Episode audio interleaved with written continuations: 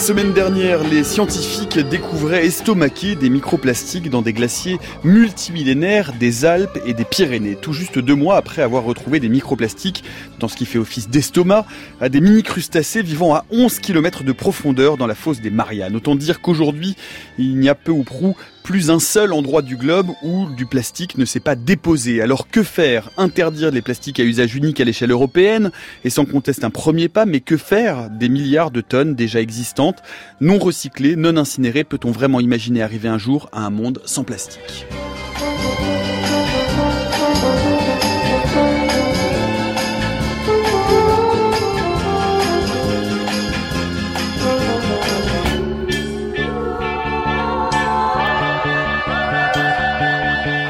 Plastique, la fin d'un cycle, c'est le programme recyclable qui est le nôtre pour l'heure qui vient. Bienvenue dans la méthode scientifique. Et pour évoquer euh, cette question d'un horizon international déplastifié, nous avons le plaisir de recevoir aujourd'hui Valérie Guillard. Bonjour. Bonjour. Vous êtes avec nous en duplex depuis les studios de nos camarades de France Bleu Héros à Montpellier. Vous êtes enseignante chercheuse à l'Université de Montpellier, professeur en génie des procédés appliqués au domaine du vivant. Et nous sommes ici euh, en, depuis le studio de France Culture à la Maison de la Radio avec Laura Châtel. Bonjour. Bonjour. Vous êtes responsable de campagne euh, à l'association Zero Waste France. Vous pouvez nous suivre bien comme tous les jours en direct sur les ondes de France Culture, euh, en régie comme un certain nombre de camarades qui sont venus assister à l'émission, en différé sur franceculture.fr et en podcast via euh, votre application préférée, mais comme toujours en complément euh, sur notre fil Twitter, at la méthode FC. Et pour commencer, eh bien, je voulais euh, vous demander à l'une et à l'autre une réaction à cette étude présentée donc au début du mois à la conférence de l'Union européenne des géosciences sur la présence de ces microplastiques dans les glaciers alpins et pyrénéens, Laura Châtel. Bah, c'est toujours des études euh, qui, qui sont évidemment euh, euh extrêmement extrêmement choquantes, même si quelque part on, le sait déjà parce qu'il y a une, une accumulation aujourd'hui des études qui démontrent que on retrouve des microplastiques euh, dans les abysses, on en retrouve dans les excréments humains. Il y a une étude autrichienne qui l'a montré aussi. Donc on, on, on, commence à prendre conscience de cette omniprésence de la pollution plastique autour de nous, un petit peu partout. Euh, mais ces études sont toujours un importante pour euh, montrer que c'est très concret, que, aujourd'hui, voilà, les, les, les, déchets plastiques sont partout et que la présence de microplastiques euh, un petit peu partout autour du globe euh, est le résultat direct du fait que l'on envoie toujours plus de déchets plastiques dans la nature. Pour, pour détailler hein, cette, cette étude et ces deux études qui se sont succédées à peu de temps pour ce qui, pour ce qui concerne les glaciers alpins, 300 particules de microplastiques ont été retrouvées sur un fragment de glace de 4 euh, kilos, ce qui à l'échelle du glacier supposerait 162 euh, millions euh, de particules apportées principalement par des vêtements, hein, par des vêtements d'alpinistes, donc localement. En revanche, dans les Pyrénées, c'est un autre phénomène, c'est du plastique ou des microplastiques qui sont transportés par la neige, c'est-à-dire qu'il neige littéralement des particules de plastique dans les montagnes, Valérie Guillard. Oui, bah, c'est vrai que c'est une étude qui, qui, confirme un peu toutes les autres et puis le fait que les, finalement ces plastiques, ces matériaux, ces microplastiques ont contaminé toutes les couches et tous les compartiments géologiques. Ça ne fait que confirmer cette, cette, les premières études. Euh, juste en complément de ce que disait Laura Châtel, c'est vrai que le, plastique est actuellement euh, considéré comme un marqueur stratigraphique de l'Anthropocène. C'est une ère géologique post-18e Hein, où on considère que l'homme a des interférences avec les cycles géologiques, avec les cycles naturels. Donc le plastique sera un marqueur de cette époque. Et donc ça le confirme vraiment. Donc ça confirme aussi qu'il y a des flux et des diffusions de microplastiques euh, via l'atmosphère, via l'environnement, euh, via des circuits que l'on ne soupçonnait pas encore, donc via la neige, en particulier dans ce cas-là. C'est-à-dire que pour euh, le dire d'une autre façon, euh, Valérie Guillard, euh, un marqueur stratigraphique, ça veut dire que pour les futures générations, pour les futures civilisations dans 1000, 2000, 10 000 ans, nous ne serons plus là, dans 100 000, peut-être un million d'années, quand on regardera la constitution de la roche, quand on fera des carottages de glace, la marque de notre civilisation, ce sera qu'on trouvera du plastique. Des résidus, oui. Oui. Laura Châtel? Oui, alors euh, par contre, ce qu'on ce qu'on ce qu'on sait moins pour compléter, c'est quel est l'impact aussi sur notre santé en fait de cette euh, omniprésence de microplastiques dans l'environnement, et, et, notamment quel est aussi l'impact sur notre santé à plus court terme, parce que les, les microparticules de plastique, c'est un fait. Par contre, ce qu'on sait moins, c'est quels étaient les additifs présents dans ces plastiques. Parce que le plastique, c'est souvent un, un, produit qui est, qui est constitué d'un polymère, d'une molécule, mais aussi d'un certain nombre d'additifs qui vont donner ces caractéristiques au plastique. Et ces additifs, ça peut être euh, des antimicrobiens qui sont en fait des, des pesticides, hein, pour les appeler euh, clairement. Ça peut être des retardateurs de flammes qui euh, peuvent avoir des effets cancérigènes. Donc, que se passe-t-il quand ces plastiques-là se retrouvent dans l'environnement euh, Est-ce que ces additifs sont relargués? Euh, Quels sont leurs impacts sur l'environnement et euh, sur notre santé? Et quels vont être l'impact de ces effets cumulés, on va dire, sur sur le temps un petit peu plus long? Ça, c'est encore, je pense, un domaine un petit peu plus d'incertitude. Moi, j'ai, j'ai pas connaissance d'études scientifiques qui qui évaluent clairement ce risque, mais on sait qu'il existe. Valérie Guillard, vous le disiez, hein, ça veut dire qu'aujourd'hui, euh, à l'échelle du globe, il n'existe plus une seule, on imagine en tout cas, où on peut, on peut euh, conférer qu'une seule, euh, qu'il n'existe plus une seule zone géologique qui n'ait pas été contaminée d'une manière ou d'une autre par des microplastiques? En fait, les déchets, les déchets plastiques ne connaissent pas vraiment les frontières, donc ils euh, diffusent un peu partout dans tous les environnements, que ce soit euh, sur les continents, mais via les océans. Et donc, du coup, on en retrouve effectivement, euh, et cette dernière étude le prouve sur les glaciers, euh, un peu partout. Effectivement. C'est dur d'avoir une zone qui serait vraiment exempte hein, de, de, ce marqueur microplastique. On, pense évidemment aux océans. On peut euh, noter ou rappeler en tout cas que euh, quand on pense à ces fameux euh, continents de plastique, hein, qui sont des vortex que l'on trouve aujourd'hui dans tous les grands océans du globe, avec des concentrations de microplastique extrêmement élevées, on peut rappeler, et je parle sous votre contrôle à l'une et à l'autre, que la partie flottante des plastiques que l'on retrouve en milieu océanique, c'est 1% des plastiques qui arrivent dans l'océan. Le reste tombe sur donc les planchers océaniques. Valérie Guillard, vous confirmez ce chiffre? Oui, je confirme en fait. C'est vrai que dans les océans, donc euh, euh, on a actuellement 2-3% des plastiques qui sont accumulés sur la planète. Ça veut dire que le reste, c'est sur les terres, c'est enfoui dans des décharges contrôlées ou pas peu ou pas contrôlées, c'est sur les continents, c'est dans notre environnement euh, quotidien. Il n'y a pas que l'océan. On va poser une question simple qui est en fait un peu la question qu'on qu qu imaginait euh, poser à la fin de la mission. Mais est-ce qu'aujourd'hui on peut, on pense, est-ce qu'aujourd'hui la recherche nous permet de penser euh, qu'il est euh, possible d'envisager un monde qui serait très largement déplastifié ou est-ce qu'on a atteint, Laura Châtel, une sorte de tipping point, de point de non-retour qui fait que compte tenu de l'ensemble des matières plastiques qui sont produites, on ne peut plus, on n'a plus les moyens de les retirer aujourd'hui des différents écosystèmes qu'ils ont pollués? C'est assez difficile à déterminer. Euh, clairement, pour tout ce qui est microplastique, c'est-à-dire des déchets plastiques qui se seraient déjà dégradés, euh, là, il, il, va sans doute être difficile de les faire disparaître euh, de l'environnement. Euh, tout ce qui est déjà dans l'environnement, d'une certaine manière, va sans doute y rester. La question, c'est plutôt euh, que fait-on dans l'avenir et comment est-ce qu'on fait en sorte de fermer ce robinet à pollution le plus rapidement possible? Parce qu'aujourd'hui, la réalité, c'est que la tendance est un petit peu à l'inverse de, de ce constat un petit peu terrifiant que, que l'on pose. C'est-à-dire que la production de plastique continue d'augmenter de manière absolument exponentielle chaque année. Chaque année, on produit plus de plastique que l'année précédente. Donc on n'est pas vraiment euh, même euh, sorti de cette, cette problématique avant même de, de, se, de se poser la question d'un environnement complètement déplastifié Et je pense qu'il faut se poser la question de comment on met un terme à cette pollution.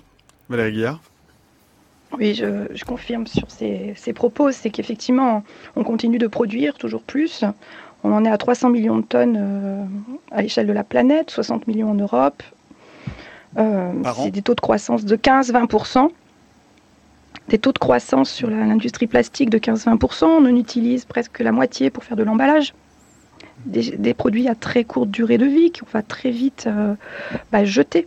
Ça va devenir très très vite un déchet et actuellement au niveau de ces déchets, on continue à les accumuler, que ce soit euh, sur Terre ou dans les océans, etc. Donc il faut vraiment inverser la tendance et fermer le robinet, effectivement. Trouver des alternatives pour euh, vraiment agir sur ce que l'on continue de consommer, de produire et de jeter annuellement. La méthode scientifique, Nicolas Martin.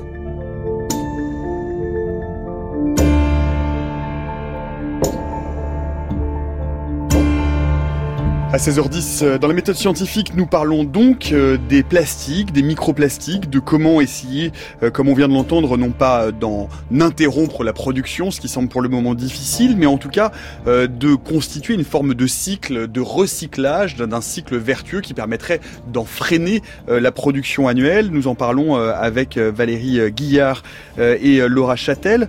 Peut-être pour commencer finalement, puisque on marque souvent, hein, quand on parle de la production de plastique, à l'échelle industrielle, on, dit souvent que l'année zéro c'est 1950 euh, pour des raisons que vous pourrez euh, expliciter, mais c'est vrai que le plastique, pendant les 30 glorieuses, à la sortie de la, guerre, eh c'est une grande victoire de la technologie, des sciences et de l'industrie. Écoutez cette archive, nous sommes en 1956. Les matières plastiques appartiennent à un groupe de substances dont la constitution est connue depuis peu de temps. Alors que la plupart des substances naturelles et synthétiques qu'utilise ou prépare l'industrie chimique sont formées de molécules constituées d'un très petit nombre d'atomes, quelques dizaines ou une centaine. Les matières plastiques appartiennent au groupe des composés à molécules géantes, dont la constitution correspond à des enchaînements atomiques de plusieurs milliers, voire de plusieurs dizaines de milliers d'atomes. C'est l'énormité de leurs molécules qui donne aux matières plastiques des propriétés mécaniques tout à fait particulières ainsi d'ailleurs qu'aux fibres textiles et au caoutchouc, dont la synthèse également a fait des progrès considérables dans ces dernières années.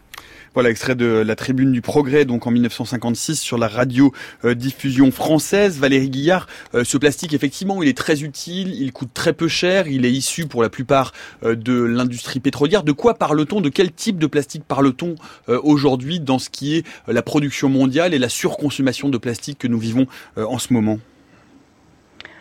Alors, ce qui est consommé euh, régulièrement en grande quantité, en fait, il y a peu de plastiques différents. Il y a quelques 6 à 7 résines différentes qui vont être euh, consommées majoritairement pour des applications de type emballage, emballage plastique. Donc, on va parler de polyéthylène, de polypropylène, de polyéthylène terephthalate, cette molécule qui nous permet de faire nos bouteilles d'eau que l'on connaît.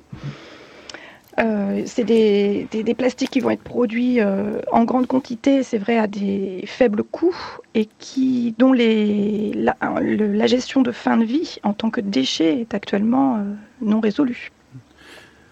Non, non résolu parce que euh, parce que bon, on, va on va discuter hein, des questions euh, de recyclage, mais tous ces plastiques, euh, Laura Châtel, ils n'ont pas la même durée de vie, ils n'ont pas le même rapport au temps, ils ne se désagrègent pas de la même façon. Est-ce qu'il y a des plastiques qui sont particulièrement toxiques qu'on retrouve partout, qui sont plus toxiques que d'autres, ou au contraire d'autres plastiques que l'on sait mieux réutiliser, mieux recycler que d'autres?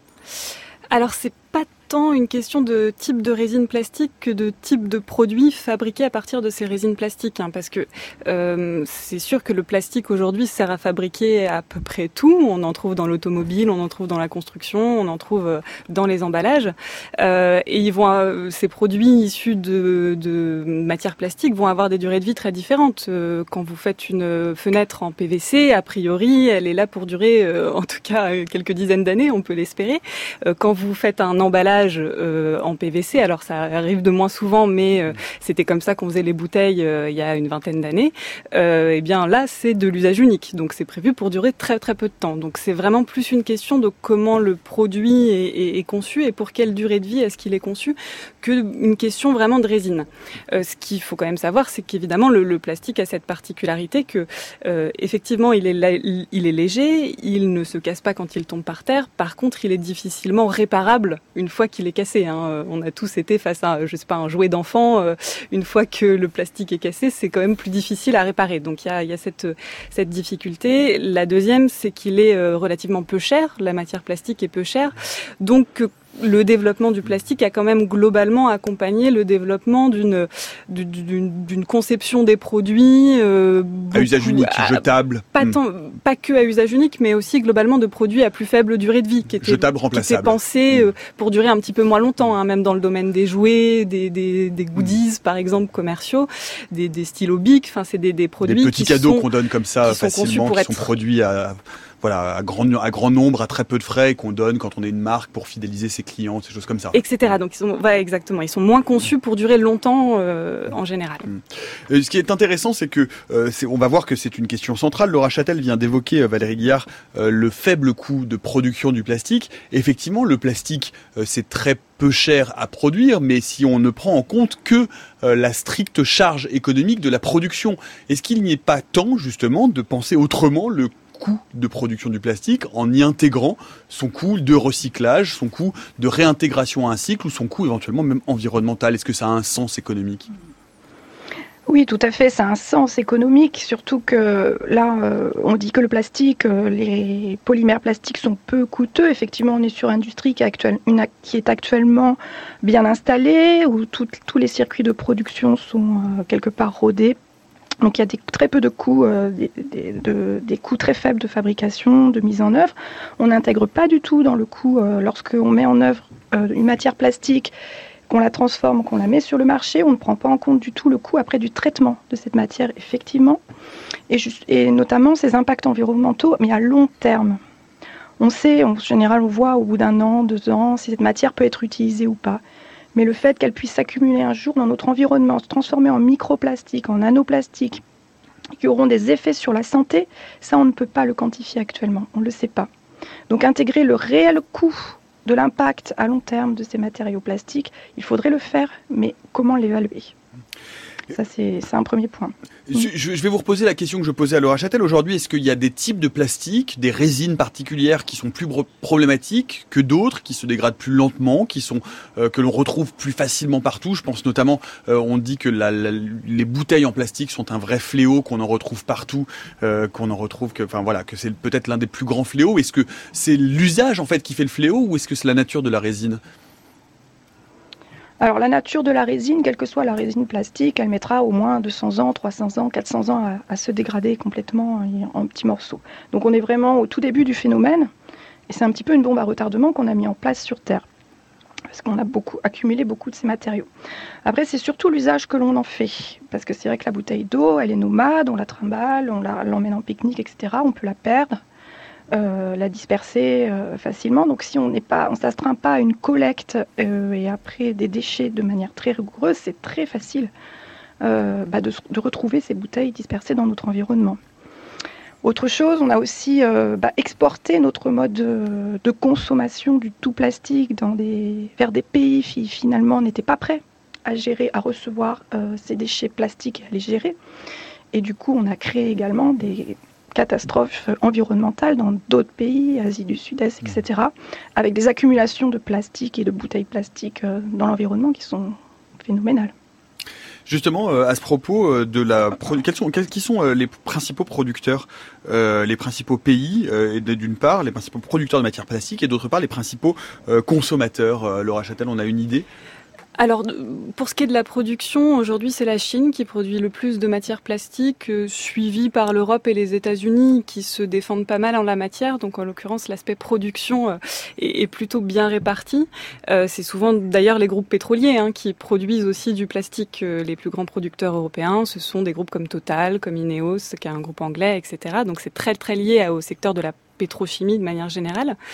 Euh, et pour ce qui est des consommateurs, et eh ben, c'était d'ailleurs un enseignement assez intéressant hein, de l'étude du, WWF qui montrait que euh, ce sont quand même la consommation de plastique est quand même liée au niveau de vie et que donc les pays les plus consommateurs sont aussi en général les pays les plus riches. Ce qui bat un petit peu en brèche l'idée que euh, la pollution plastique ne serait que le problème des pays en développement, même si bien sûr l'absence de système de gestion des déchets, comme le disait Valérie Guillard, dans les les pays en développement enfin, euh, fait, entraîne le fait que euh, ce sont des pollutions quasiment directes. Le, mm. les déchets plastiques se retrouvent directement dans la nature. C'est ça, c'est une sorte de, de, biais de perception, Valérie Guillard, parce que c'est vrai que euh, les statistiques sont très très claires. Hein. Les pays à haut revenu produisent dix fois plus de déchets plastiques que les pays à faible revenu. Et pourtant, on a tous en tête hein, ces images de rivières de plastique qui coulent dans, dans des villes à, faible revenu d'Asie du Sud-Est. On a tous l'idée de, de ces images du, Sahara ou de désert qui sont recouverts de sacs plastiques volants,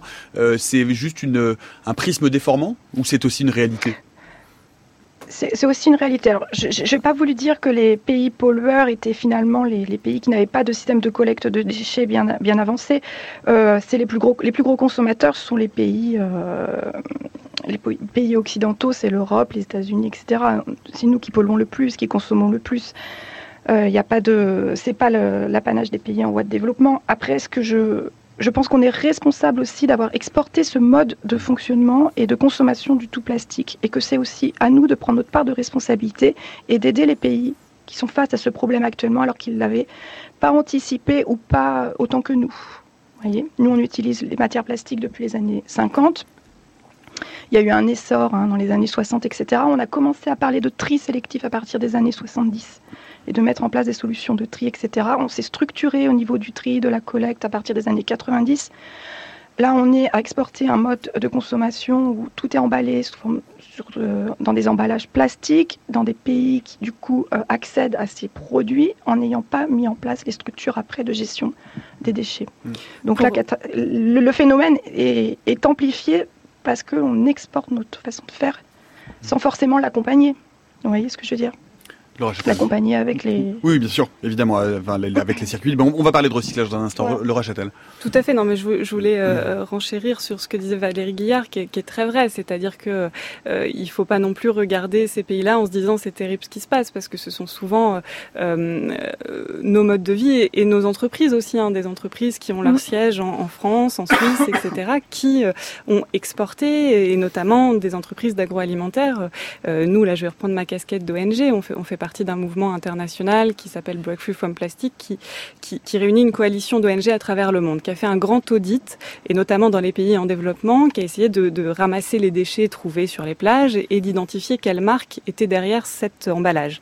Et on a trouvé le, top 4 des plus grands pollueurs, si on peut les appeler ainsi, de, la planète. C'est Coca-Cola, PepsiCo, donc deux entreprises américaines, et ensuite euh, euh, Nestlé et Danone, une entreprise suisse, une entreprise française. Donc là, c'est vrai qu'on a une vraie responsabilité nous aussi en tant que consommateurs de ces marques-là, de les interpeller sur euh, leur action. Alors vous venez de le dire, hein, Valérie euh, Guillard, euh, on, va parler de, ce qui nous concerne pour le moment, mais évidemment avec un regard panoramique sur l'ensemble des pratiques autour de la planète, mais on, on, dit depuis les années 90, en France, en Europe, dans les pays à fort revenu, eh bien, il y a des systèmes de tri sélectif qui sont mis en place, des systèmes de recyclage. Or, quand on parle de recyclage des matières plastiques, quand on est consciencieux et qu'on met eh bien, ces emballages plastiques dans la petite poubelle jaune pour euh, les habitants parisiens, par exemple, dont je fais partie, on se dit, ah ben ce plastique-là, ça va aller, il va être recyclé. Or, pas du tout. Euh, la moitié des emballages plastiques mis sur le marché ne sont pas recyclés. Comment ça se fait? Euh, oui, c'est vrai que le, recyclage, on a l'impression de faire une bonne action en mettant effectivement dans notre poubelle jaune. Alors les limites du recyclage, c'est qu'actuellement, sur tous les plastiques usagés qui sont collectés, euh, il n'y en a que 14% qui sont vraiment effectivement recyclés. Donc euh, on en perd beaucoup dans le processus de recyclage, à peu près 4%. Et sur le reste, après, euh, beaucoup vont être recyclés, ce qu'on appelle en circuit ouvert, c'est-à-dire pour des applications qui sont autres que la première application de départ, qui est celle de l'emballage. On va faire des pulls, par exemple, ou des salons de jardin, etc. Et finalement, une fois que ce pull, ce produit sera usé, ça va devenir un déchet.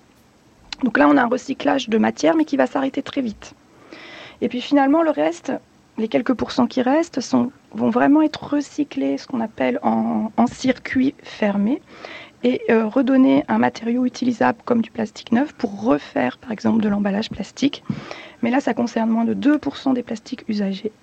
Et les limites finalement à, euh, à, ce développement du plastique recyclé, c'est bien des, problèmes technologiques, techniques derrière, de mise en œuvre de ce recyclage. Il faut collecter, trier la matière, le plastique, mais il faut aussi le décontaminer. Il va falloir aussi le repolymériser parce qu'en fait cette matière se dégrade lorsqu'on la décontamine. Donc après, pour pouvoir la remettre en œuvre, il va falloir lui redonner sa structure de départ. Donc tous ces procédés sont coûteux en temps, argent, ont un impact environnemental finalement non négligeable.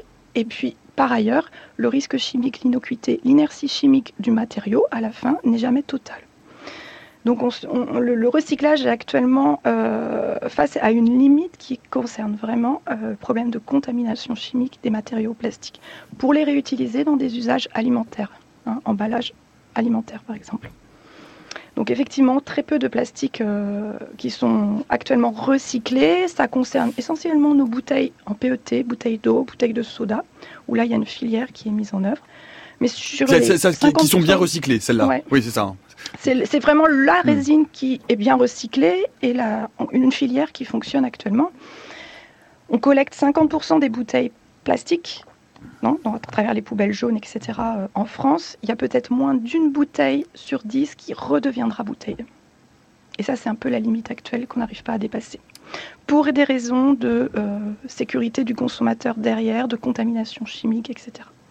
Donc ça veut dire qu'il faut trouver d'autres voies de valorisation derrière pour le reste, et il n'y a pas forcément les filières, les marchés adéquats. Laura Châtel sur le recyclage. Oui, effectivement, le, recyclage est vraiment, est vraiment face à de nombreuses limites.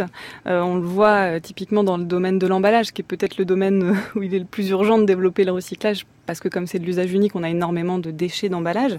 Et là, les, les difficultés, elles sont multiples, c'est-à-dire c'est des difficultés déjà au niveau du tri, au niveau du centre de tri, comment fait-on pour distinguer les différents types de résines plastiques, les différentes couleurs d'emballage, etc. Hein, c'est des processus qui sont parfois très très poussés. Par exemple, une barquette noire euh, dans laquelle on va emballer de la viande, par exemple, euh, souvent pour des raisons marketing d'ailleurs. Hein, L'emballage noir donne un aspect luxueux, etc.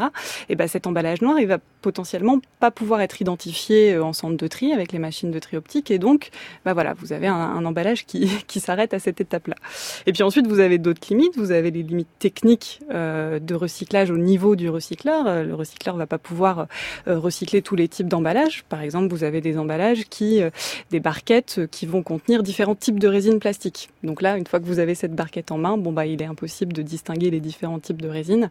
Vous pourrez pas le recycler. Puis la troisième difficulté, c'est une fois qu'on a recyclé le plastique, la matière, ce qu'on appelle la matière première recyclée, la matière issue de ce recyclage, qu'est-ce qu'on peut en faire et qui est susceptible de l'accepter?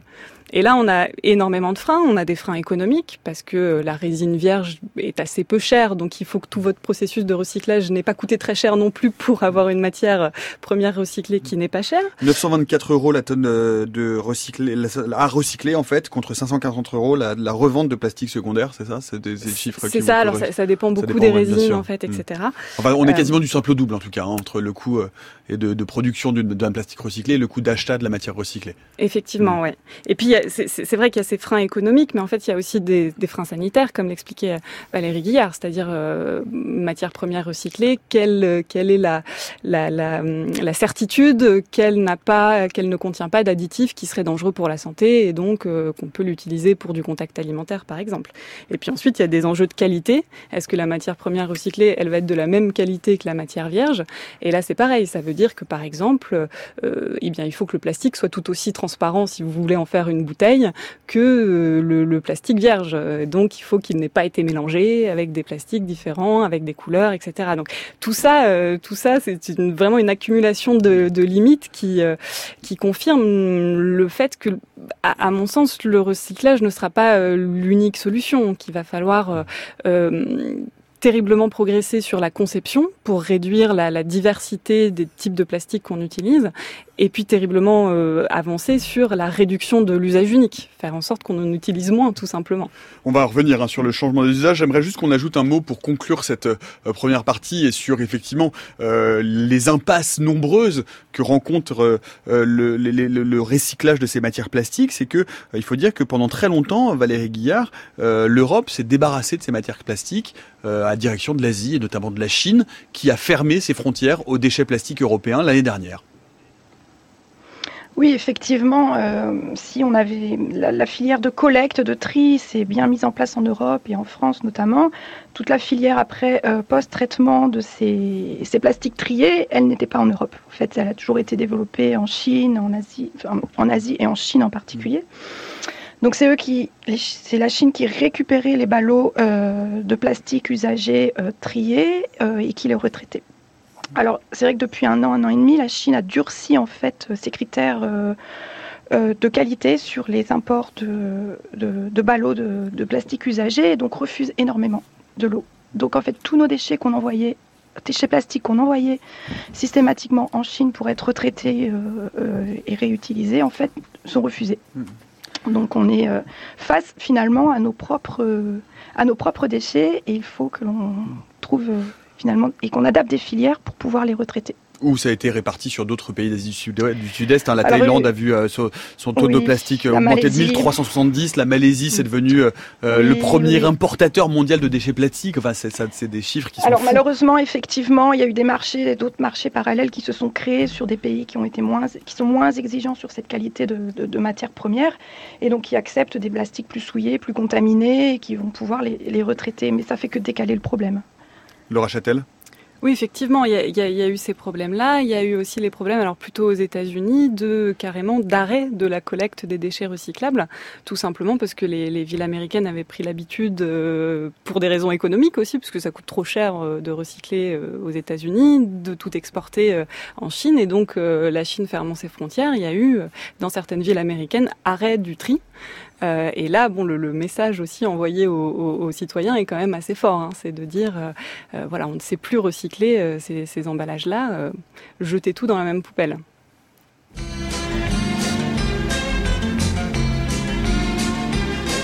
Merci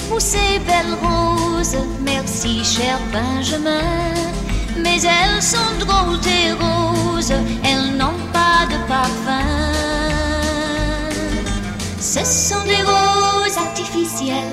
presque aussi belles que naturelles. Pas comme les roses qui nous piquent, ce sont des roses de plastique.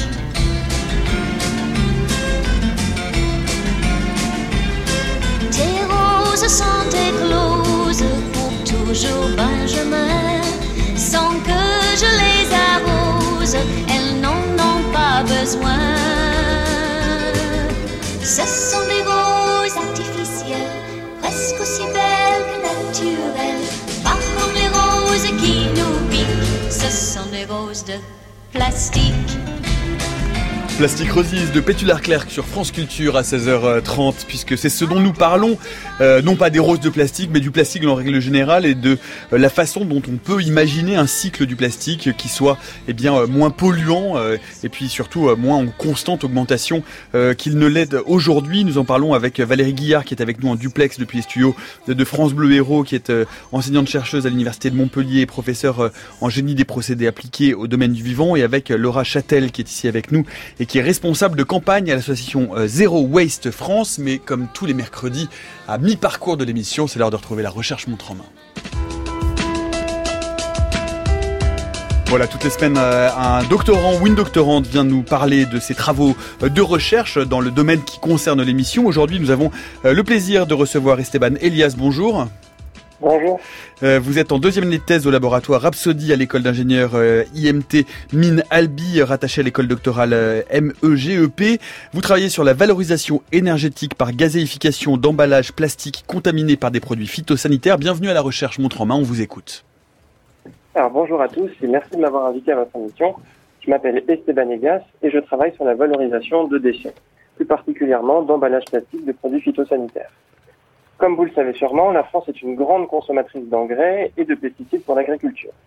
Ces produits sont majoritairement stockés dans des bidons plastiques. Cependant, durant son stockage, il est possible que le produit migre au sein du plastique. Ainsi, même vidé, le bidon contiendra un certain pourcentage de molécules phytosanitaires. Ces produits sont souvent toxiques, voire cancérigènes. Il est donc peu recommandé de recycler ce déchet sans décontamination préalable. Mon travail consiste à étudier la décontamination et valorisation de ces déchets par gazéification. Cette méthode est une transformation thermochimique d'une matière carbonée. La matière est chauffée entre 800 et 1200 degrés sous une atmosphère contenant principalement de la vapeur d'eau et ou du dioxyde de carbone.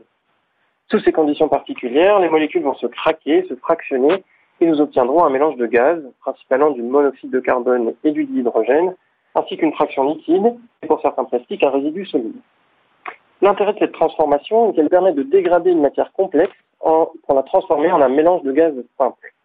Ces mêmes gaz peuvent être convertis en vecteurs énergétiques comme l'électricité, la chaleur, le biométhane, l'hydrogène ou encore des combustibles liquides. Alors la difficulté et la nouveauté de la thèse résident dans le comportement des contaminants lors de la transformation. J'étudie des molécules qui peuvent contenir du chlore, du phosphore ou encore de l'azote. Des études montrent que ces atomes peuvent former des gaz très toxiques comme le cyanure d'hydrogène ou la phosphine lors de la transformation.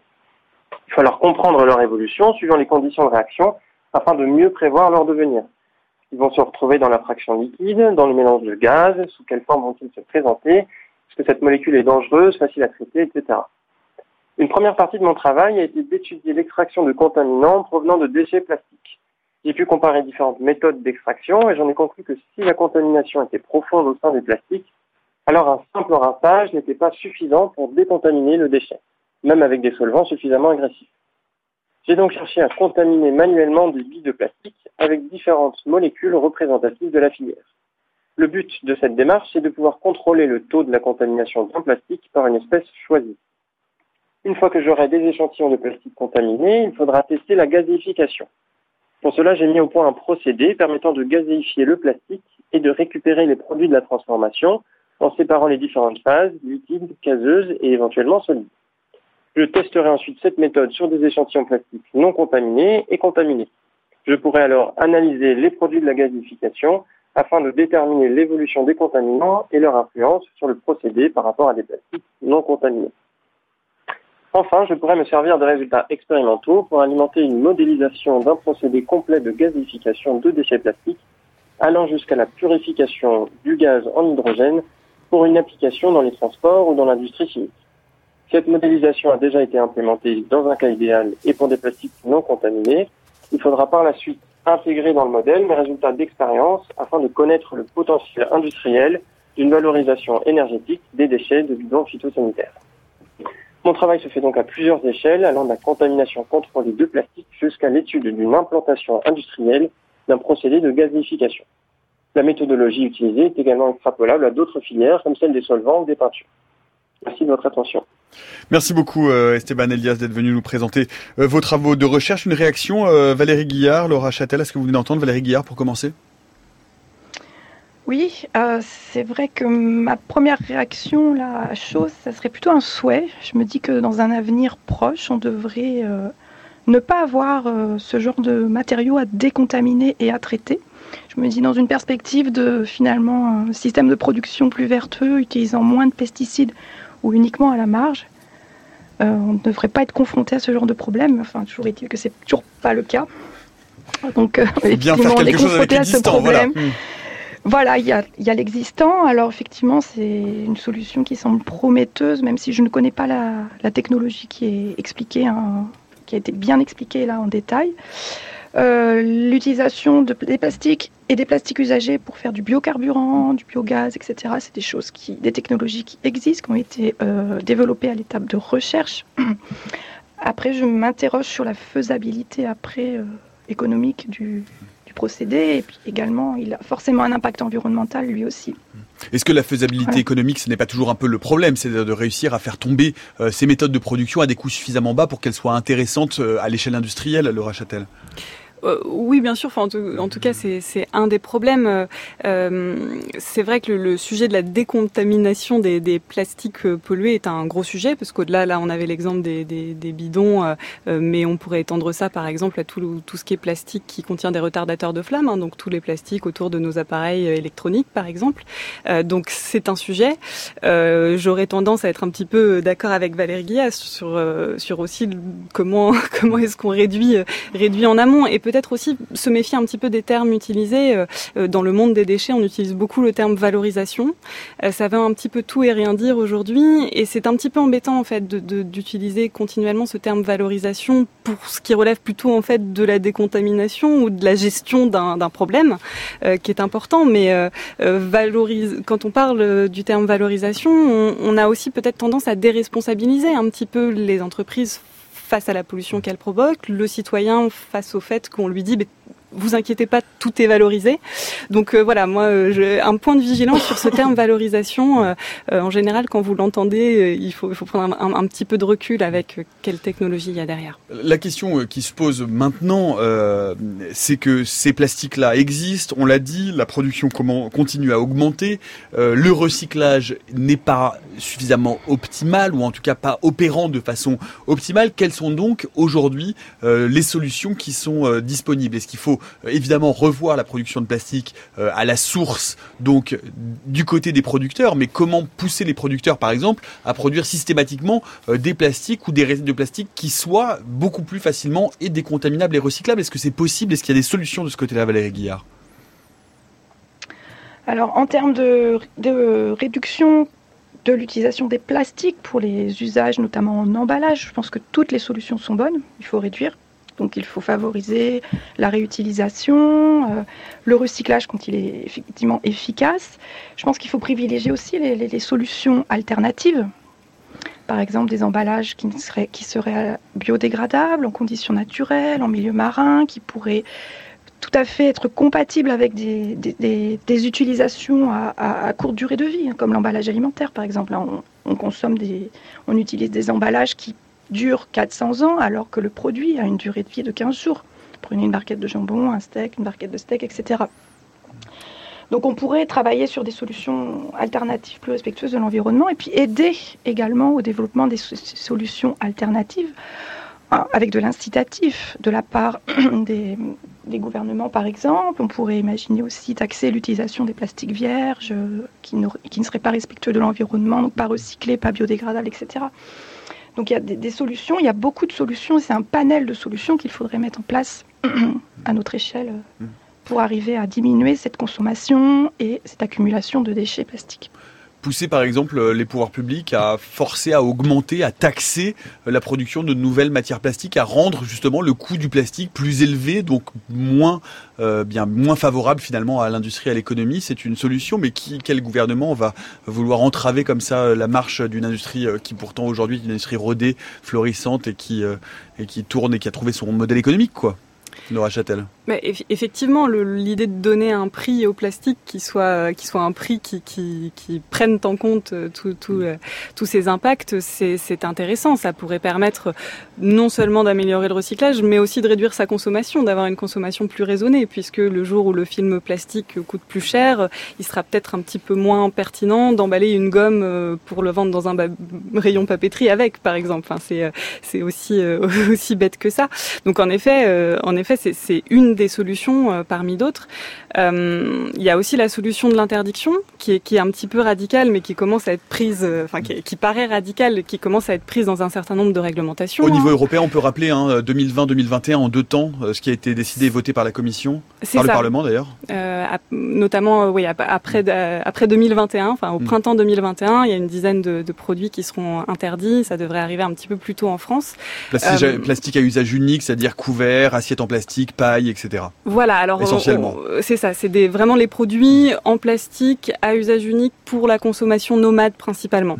Euh, le point de départ de la Commission européenne, ça a été de dire qu'est-ce qu'on retrouve le plus sur les plages, en gros. Hein.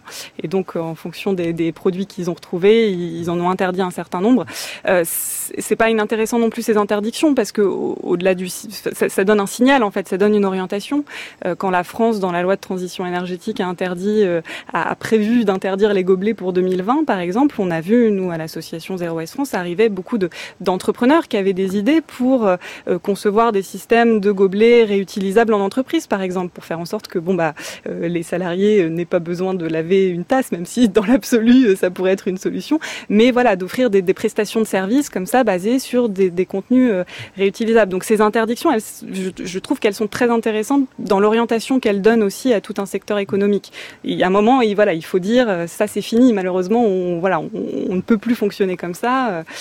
trouver autre chose. Et du côté de la recherche justement pour trouver de nouvelles façons de produire de l'emballage qui ne soit euh, ni plastique, ni consommateur de denrées euh, normalement euh, dévolues à l'alimentation, parce qu'on a parlé, des bioplastiques qui sont très critiqués parce qu'ils utilisent des ressources, en tout cas de l'espace, de la surface de culture agroalimentaire. Donc évidemment que produire de l'emballage ou produire de la nourriture, éthiquement, ça pose un certain nombre de questions problématiques. Bonjour Antoine Beauchamp. Bonjour Nicolas, bonjour à toutes. Bonjour vous êtes allé faire un tour à Montpellier justement pour voir ce nouveau type d'emballage. Oui, j'ai rencontré quelqu'un que vous connaissez bien, Valérie Guillard, puisqu'il s'agit de Nathalie Gontard, qui est directrice de recherche au sein de l'unité ingénierie des agropolymères et technologies émergentes à l'INRA, donc de Montpellier.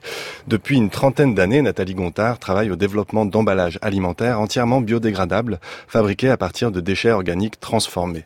Elle nous explique donc le processus de fabrication et de contrôle de ces emballages. Elle nous explique également pourquoi il est important de penser dans le même temps un développement à grande échelle de la production de ce type d'emballage.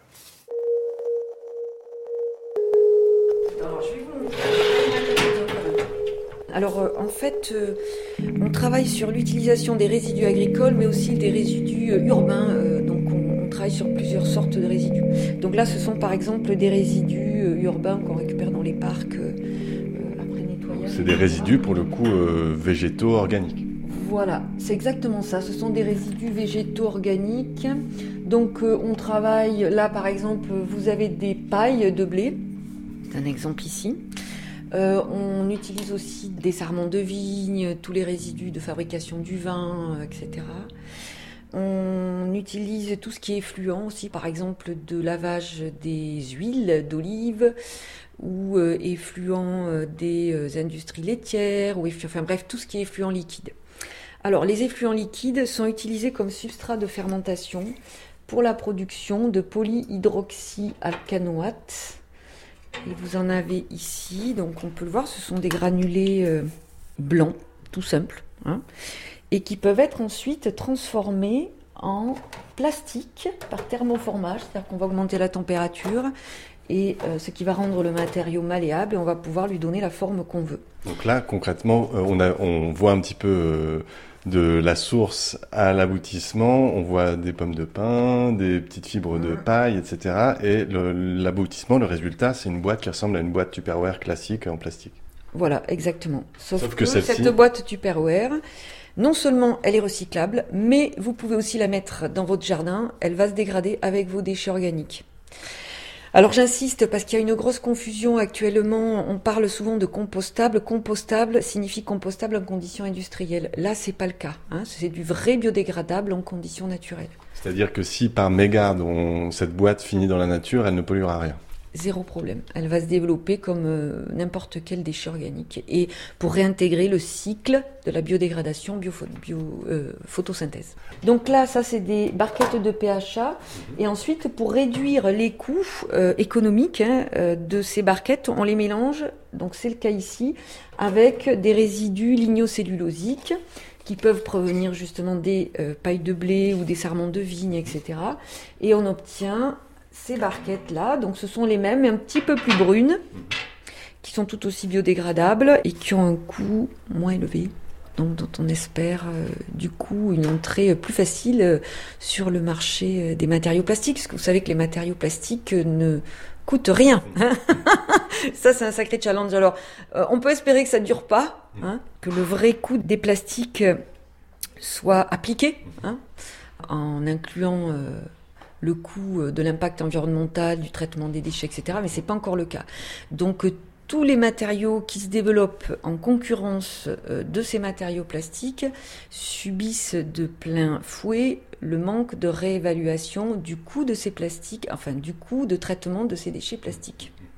On va étape par étape, depuis ces pailles de blé jusqu'à cette boîte. Combien de temps se passe Quel type de manipulation il faut Et quel type finalement de- d'outillage en laboratoire vous avez besoin ici Et est-ce qu'on peut les voir un petit peu voilà, euh, en termes de, Alors, de euh, dispositif Les effluents liquides sont transformés en polyhydroxyalcanoate dans des fermenteurs.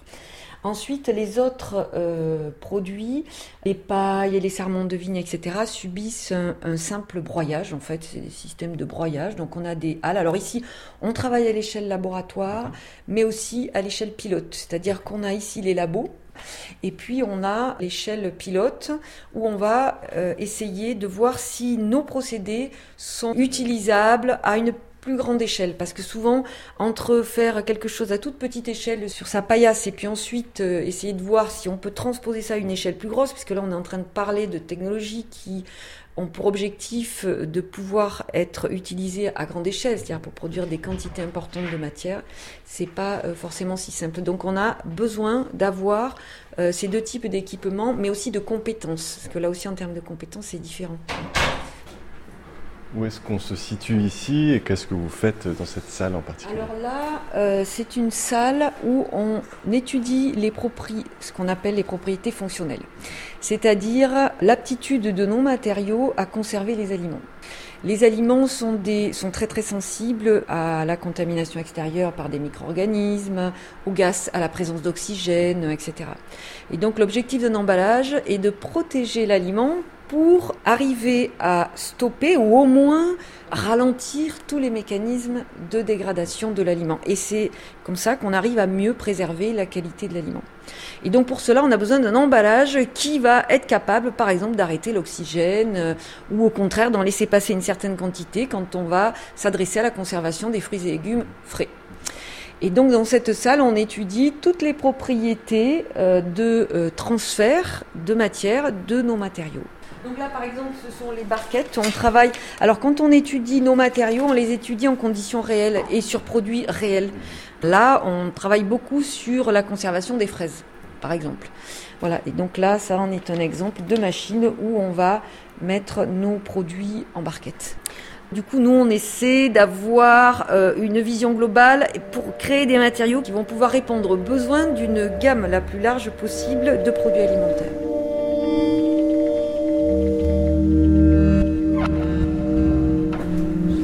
Autre type de labo ici, donc là, ce sont des équipements pour euh, évaluer les migrations parce qu'un emballage. migration, qu'est-ce qu'on entend? Alors migration, ce sont des petites substances qui peuvent migrer du matériau d'emballage vers l'aliment parce qu'en fait, l'aliment reste en contact un temps euh, relativement long pendant sa conservation avec le matériau.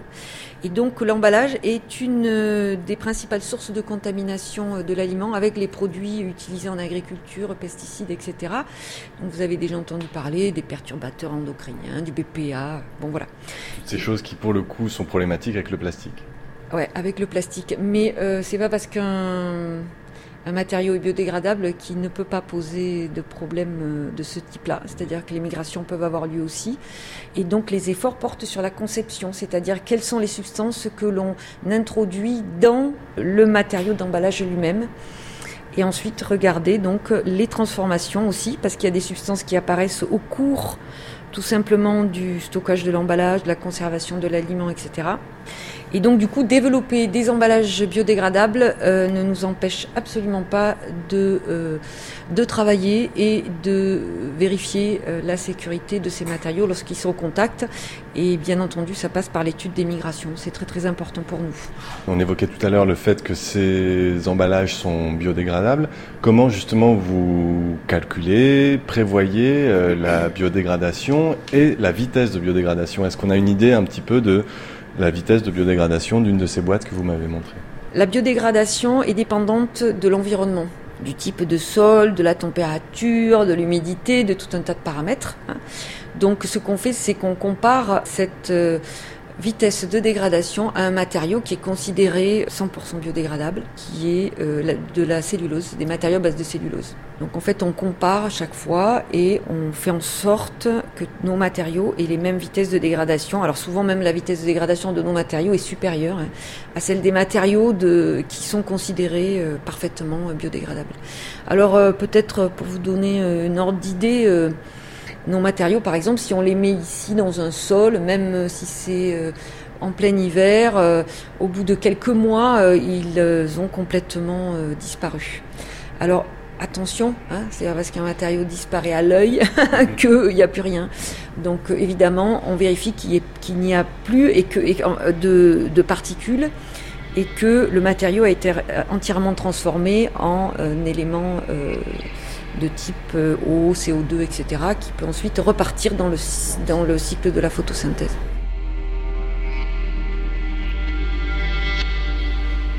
Voilà la création de ce type de nouveaux euh, matériaux euh, entièrement biodégradables, recyclables. Une réaction, Valérie Guillard, est-ce que vous venez d'entendre?